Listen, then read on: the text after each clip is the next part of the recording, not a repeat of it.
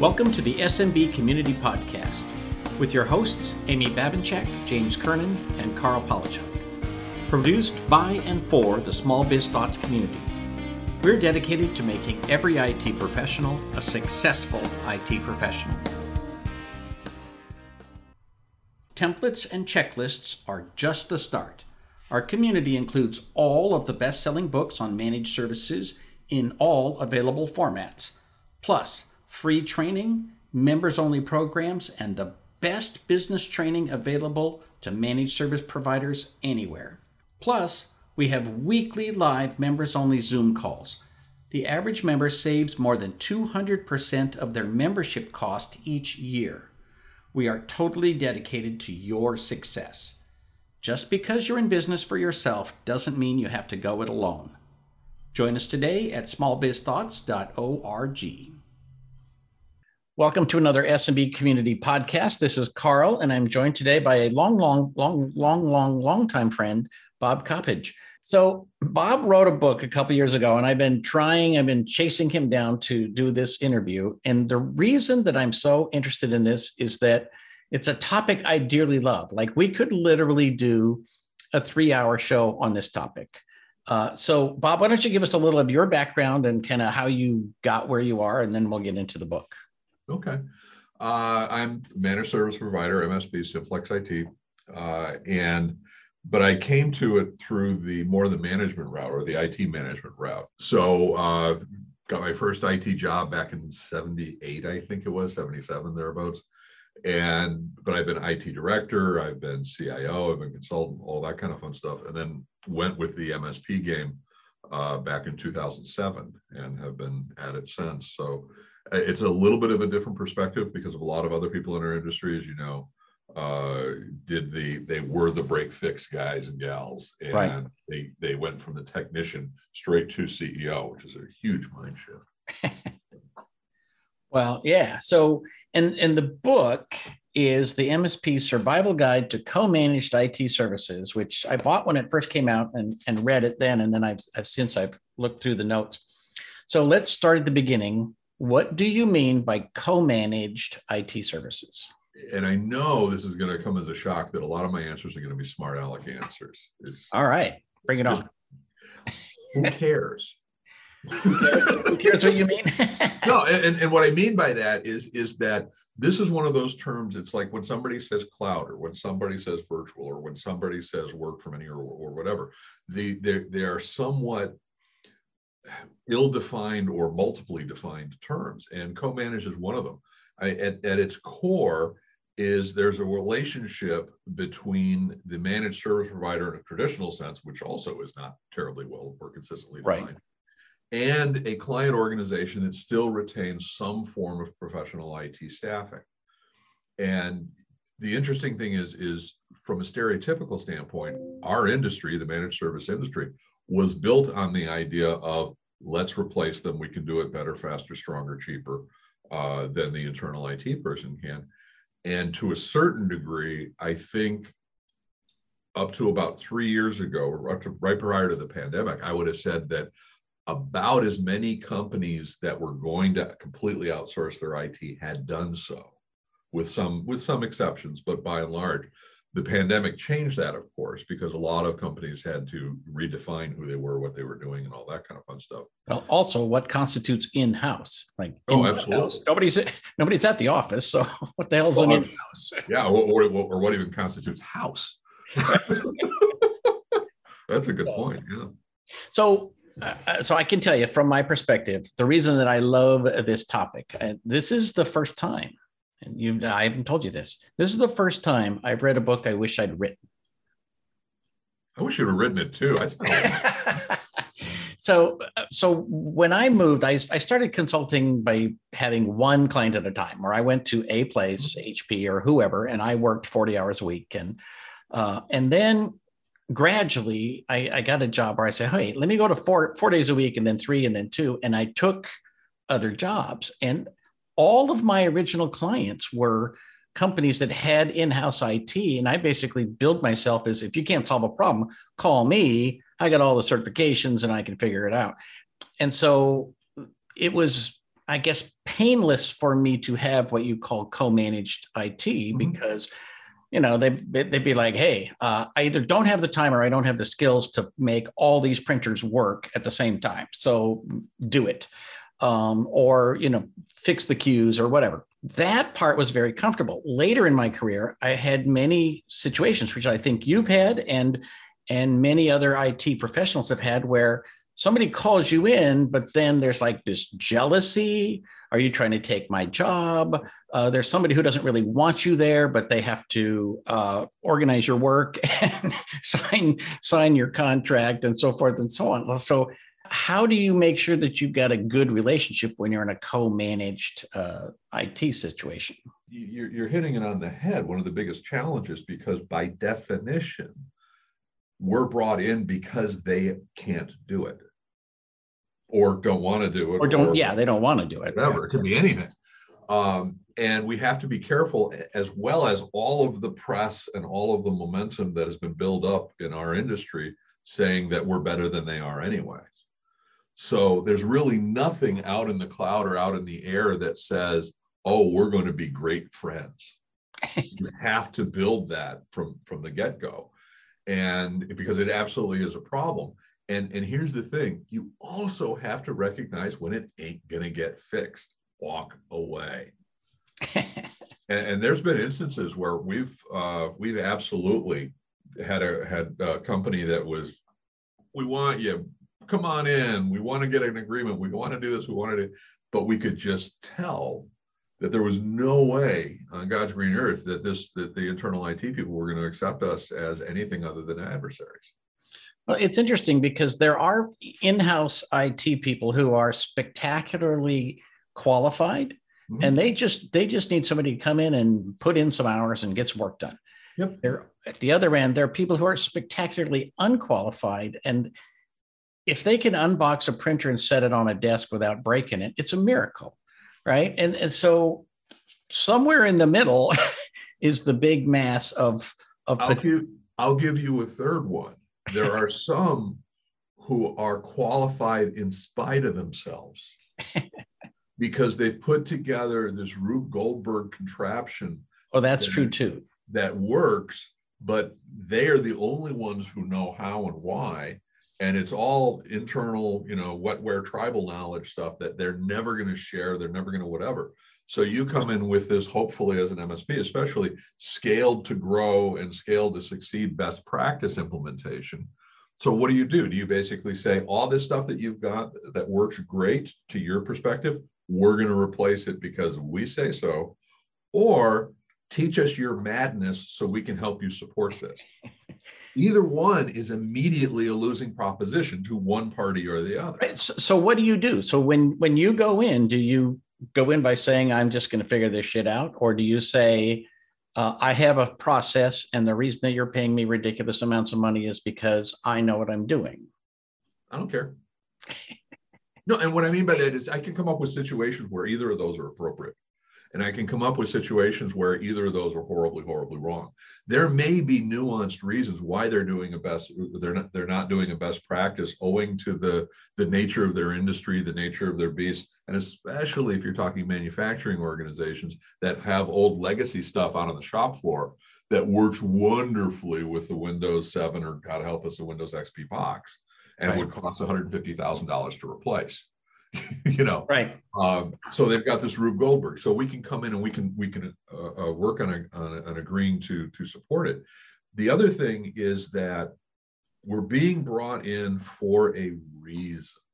What is that reason? And not so much from an it or a tech standpoint but from a how are we going to add value to the business collectively meaning both parties them and the internal it folks and us at the end of the day, however much money they're paying us, the value to the organization should be greater than that. What is that perceived value that's driving this? And what's the best way for us to achieve that, that uh, perceived value increase? And then can we do it in such a way that A, I'm going to make money and make money in my model, and B, the internal IT person is still going to have a job that they like to have at the end of the day right? Well, and like I said, there's so many pieces to this. One angle to, to look at is is it your job to make them look good? Is it your job to uh, basically be invisible to their boss? Right. That, that's a complex relationship that you're walking Absolutely. into under the Absolutely. best circumstances. And it's a soft skill question. It's not a technical oh, yeah. question. By the same token, you also have to, why did they want me there? Do they want me to make them look good because they know they can't? Okay, that's going to be a problem.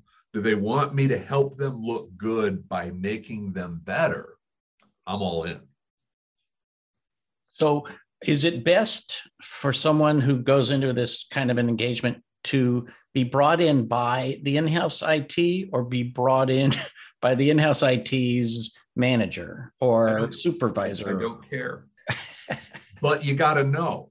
And, and the reason being is because when you think about it from the perspective of the CEO, if the CEO calls, and I've had this happen where the CEO basically said, everybody hates our IT guy. They they they despise, but he knows too much. So right. let's do this. Let's bring you on board for about three or four months, and then we'll can him. Well, I've had that happen. I, I, I have had that happen where they hired my company, and then uh, I I end up being in this really uncomfortable situation. And in, in one case, I bought the guy's company and uh, and we took on the client um, and the and the guy. but so let's take a second and just is the best place to get this book Amazon or at simplex-it.com? Amazon. Amazon. Yep. All right. All right. So we'll put a link to it here, okay. uh, but it won't be an affiliate link. I'll give you all the money, and so you'll be good. you can have the tonight. seven cents that Amazon will give you for this book. So, um, so would you recommend that an IT uh, company use this as a primary way to go to market, or just like this is a skill set that you should have available to you?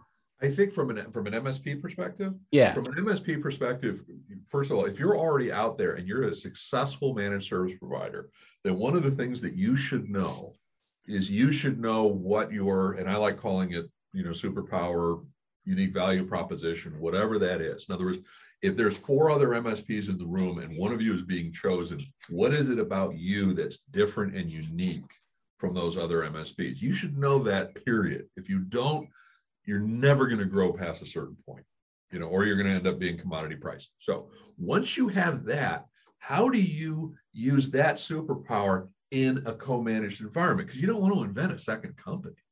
Right. One that does co-managed and one that does regular. So how do you take that? If your if your superpower is an innate uh, uh, you guys do details like nobody else. You are absolutely anal retentive, so you're wonderful for organizations that require that type of paperwork and whatever.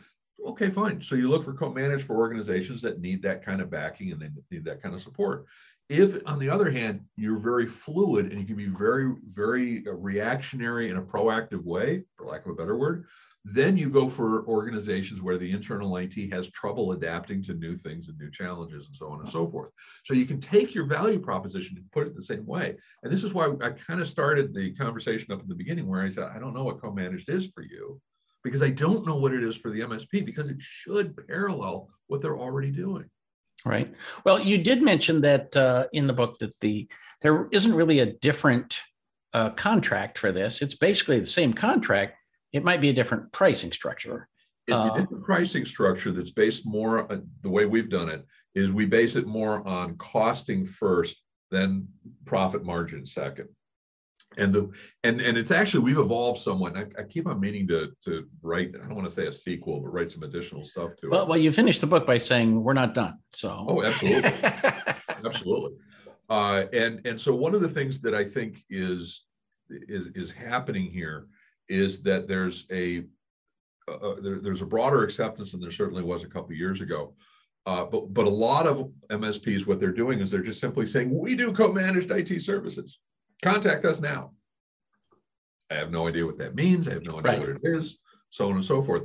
And the other thing about MSPs, uh, and this included us until about two years ago, we love to talk about ourselves, especially from a marketing standpoint, from a sales standpoint, and the like. There, there's two common elements in an MSP's website marketing. Number one is we're so cool. We oh, yeah. provide this security. We provide this backup. We provide you know you'll sleep at night. You'll do all all these kind of things because we're so freaking cool which no one ever accused us back in high school of being cool but now we are. And then the second thing is you're sucked if you're not using us. You know you've probably been hacked. You may have been hacked. Your server could be dying and you know you know and, and we do those two things. Neither of them really create any kind of, of, of opportunity for an internal IT person to say, those are the kind of people that'll make me feel good. Yeah. You know, and and so there's that whole marketing concept and that whole messaging concept. Then when you get into it, you really, and this is something that we've been saying uh, for the last couple of years, is our goal as a managed service provider is to, and we call it shit, quite honestly, strong, healthy IT. Our goal is to bring shit to our client. We want them to have great, strong, healthy IT. Whether or not, if and we will partner with their internal IT folks to make sure it gets delivered. Well, the interesting thing is, in terms of the internal IT, I don't want their job. I mean, I've, you've you don't want their job. You've had their job. You don't like. No, I like my job better than your job. So don't Absolutely. you know? Don't worry about me. But the other thing is, I think if you've got, I don't know, I'm just going to throw out a number. If you got 10 or more clients, you probably are already working with somebody who's got in-house IT. We used to call it light IT, right? That person who, you know, they can enter a ticket, they can fix a whole bunch of stuff, they can install software most of the time. Um, yep. But if if the smallest thing goes wrong, they're stuck. And and so those can be some of the best clients because they'll do a lot of work for you that, that's covered under managed services but you don't have to do it because they're going to do it. So um, so most people do some of that already. They just don't they may not have had a nice label for it. The, the, the conferences and conventions that i've spoken at uh, and and I haven't done a lot in person obviously recently and, and you know getting back out there now but almost always I would get about three quarters of the people would raise their hands when I say, How many of you have a co managed client already? Three quarters would be absolutely. Oh, yeah. And, and then I would ask the follow up questions okay, how many of you actually have a marketing plan and a defined go to go to market and a process, all that for building on that? All the hands go down. Right. It, it's a little better now. Yeah. And I think that's extremely representative of our industry is like. Uh, like literally until your book and we'll go back to the very first question till your book i didn't have a name to put on this yep. so i you know uh, i was telling somebody the other day one of my uh, friends who passed away recently was jim Horan, uh, who wrote the one the one page business plan and and one day at lunch he told me he said you have to name your babies you have to give a name to the uh-huh. thing that you're putting out there in the world. And i'm like oh that's that's actually pretty wise advice. So so when you talk about it from that perspective would you recommend that somebody even if they don't have co-managed IT today that they begin having a plan? Like how would i go about this? What's what's absolutely. So if you think about it from the standpoint of the sweet spot of of your client from an msp standpoint okay how would i partner with someone who has uh, who, who is on the internal IT side. And in my opinion, it's it's one of those where you can, if you if you think about it from the standpoint of uh, a traditional IT organization is you've got the CIO, you've got level three, level two, level one techs, relatively, and, and then you've got specialists, you know, DBAs, that kind of thing. So if we think about just those four roles, management, level three, two, and one, uh, well, I'm going to call the, the level three guys and the CIOs the same. I'm going to put those in the same box. And they basically handle the strategic stuff, they handle the servers, and they handle the infrastructure, top level stuff. The level ones, I'm going to call them, they're the desktops, desktop support, end user support. And the level twos, they don't know who they are yet. They need to grow up, you know. So I can take a look at an organization and I can tell based on what they've got, I can tell whether they're top heavy, meaning they don't have enough level ones, I can tell if they're bottom heavy. They don't have enough senior people. I can tell if they're thin, meaning they've got the right people, they just aren't productive enough. So by just those three things, and that's a relatively easy uh, analysis assessment process to go through. Now I've got my stack of what I call stamps, you know, software tools, methodologies, and portals. These are the things that my techs give my techs their superpowers. in order to be much more effective, do more with less. I can basically give those same pieces parts, those same stamps, access to those internal IT people. And if they're thin, I've just made them much more productive. Right. Because they can now do more with less. They see more, they can do more, they can automate more, they can do all that. And if they're top heavy or bottom heavy, they'll still have the stamps to make them more productive in the areas where they're great. And I'll handle the stuff where they're not. Right. Well, it's interesting because it seems like it's a little bit difficult to market when sometimes you're hired to be the expert who knows more than everybody else in the house, right. fix one problem and go away. Sometimes you're hired to be the low level tech because they're overwhelmed and they just need 50 hours of labor to smash down problems and then you go away. And sometimes you're kind of somewhere in the middle. Uh, clearly, you want recurring revenue, right? Right. So, how do you do that? When sometimes you're at the top and sometimes you're in the middle and sometimes you're at the bottom? Well, because at the end of the day, they want shit. and they, but they want it consistently throughout. They want plans for future shit. They want their shit to work. They want it to be productive. They want improvements, all of that kind of fun stuff. And especially if we bring our stamps to the game, we're basically making them more productive because they're using our stuff. If you think of the process that an MSP goes through every time they evaluate any new tool or product or or what do they have to figure out? Well they have to figure out which vendor they're going to go with which product they're going to go with what is the best way to install it what's the best practice to configure it what's the best practice to monitor it to manage to maintain. We have to do that for every single product that we use to improve our productivity. But here's the thing we have to do it once for every one of those products and then we have it for those 50 80 100 whatever number of clients we've already done that and can give that to the to the to the client who only needs to go through this once. Right. And train them and all of that kind of fun well stuff. and and ultimately the person you're working with is an employee and sees himself as an employee. You're a consultant and you see yourself as a consultant. So it's yep. much easier for you to come in and say let me let me give you some advice about the bigger picture because you don't get to see the bigger picture right? You you go you do this thing you get a paycheck you go home right? But you know uh, there really is a role as a consultant that's i guess I, for me anyway it's a lot more fulfilling than fixing widgets. Right but you've got people who are out there fixing widgets and having a great old time doing it. Right.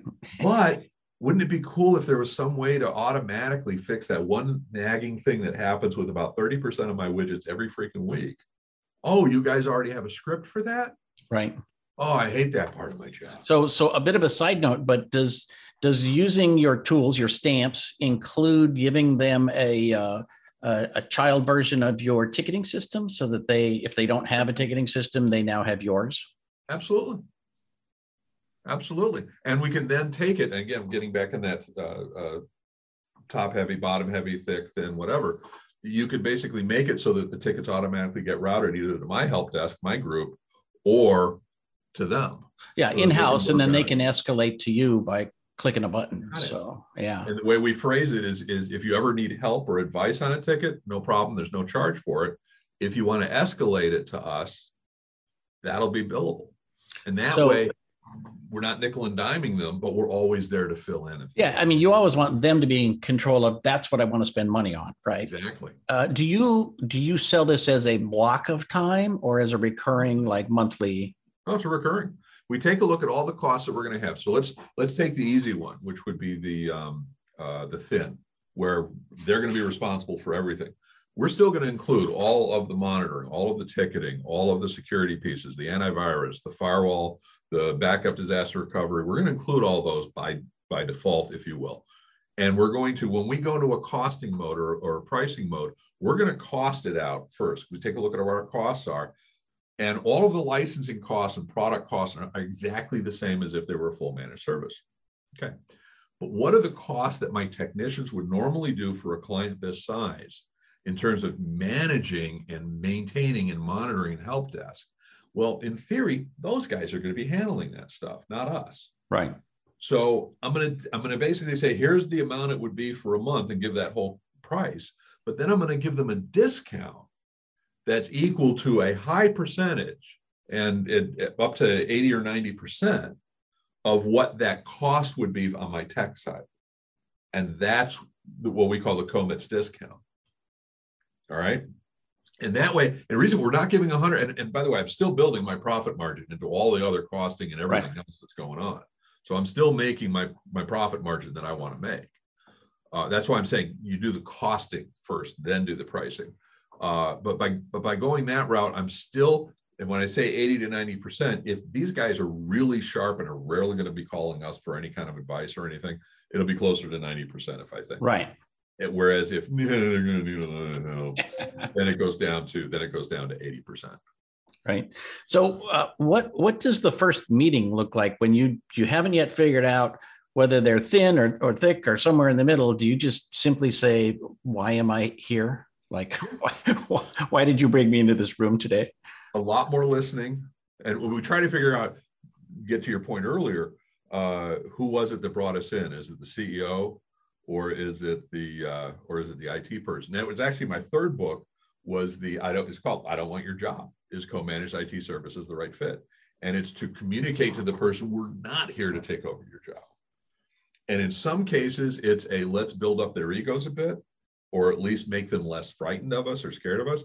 Right. In other cases, it's to do some storytelling. Yeah, I've been there. I've, I've yeah, I've been in a, a CIO. I know what it's like.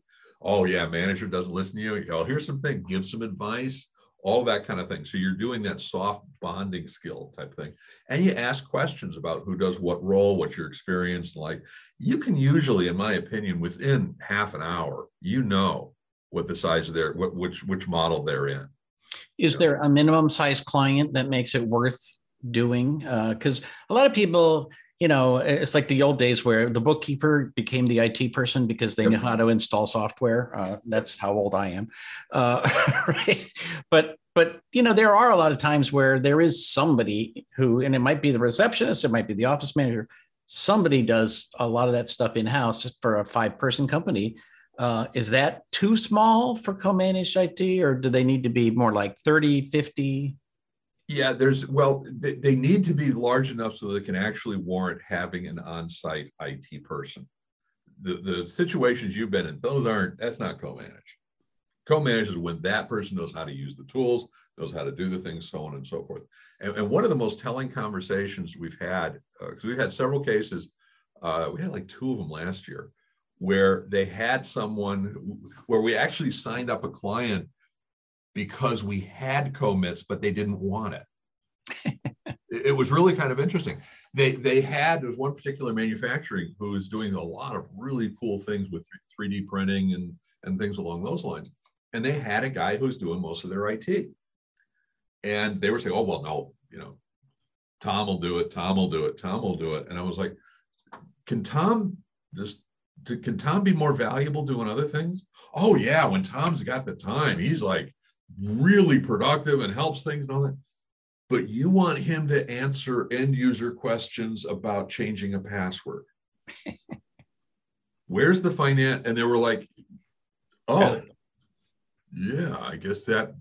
So we basically said, look, let's start with a pure MSP model. I'll give you the pricing for both of them.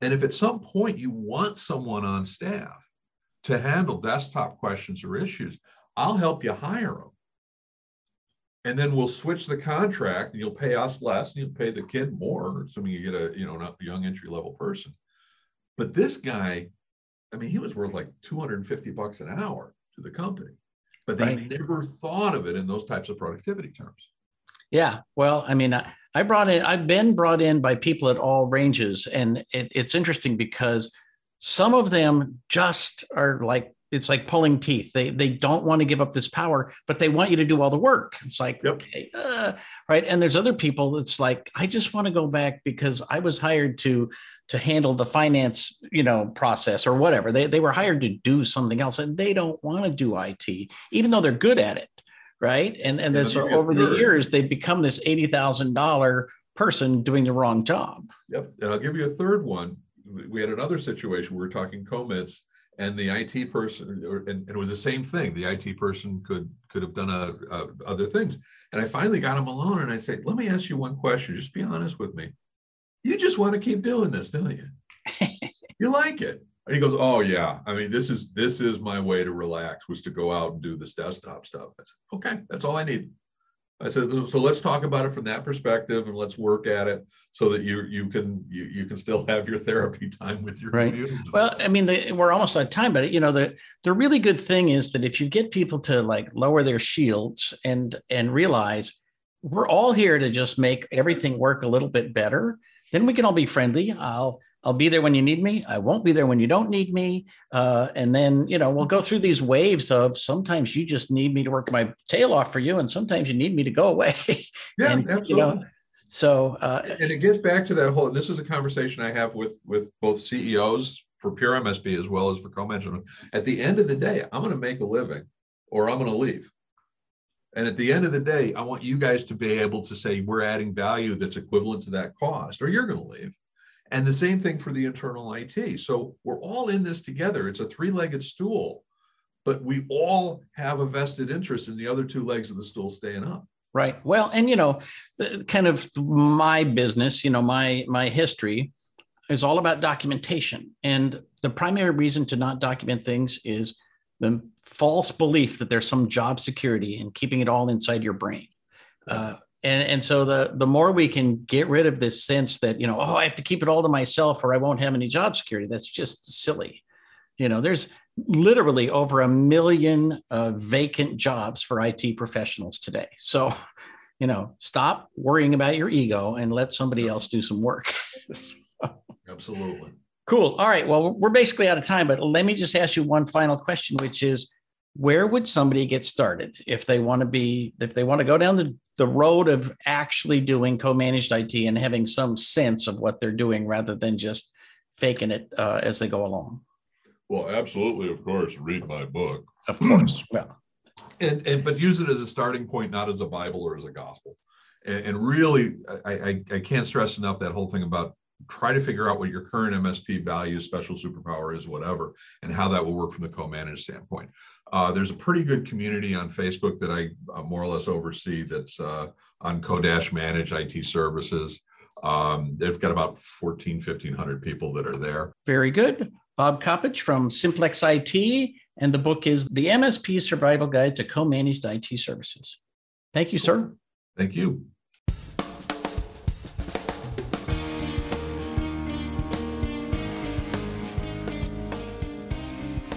Thank you for tuning in to the SMB Community Podcast. If you found this useful, interesting, or fun, please subscribe, share with your friends, and give us a thumbs up on your favorite social media.